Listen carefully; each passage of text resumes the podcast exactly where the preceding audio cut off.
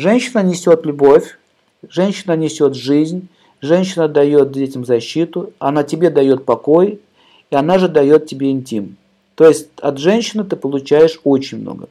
Поэтому мужчины, которые оскорбляют женщину, а если она еще мать твоих детей, и еще и любящая тебя женщина, если, она, если он незаслуженно, подчеркиваю, начинает ее обижать или оскорблять, то у такого мужчины могут начаться серьезные психические заболевания.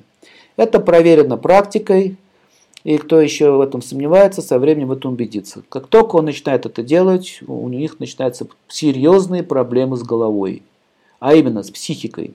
А когда женщина нападает на защитника, на солнце, то есть да, на мужчину, который оберегает ее, защищает, иногда даже кровью своей потом добывает еду, да, то есть мужчина тратит свое как бы здоровье да, и жизнь, а та свою любовь отдает. У них идет обмен.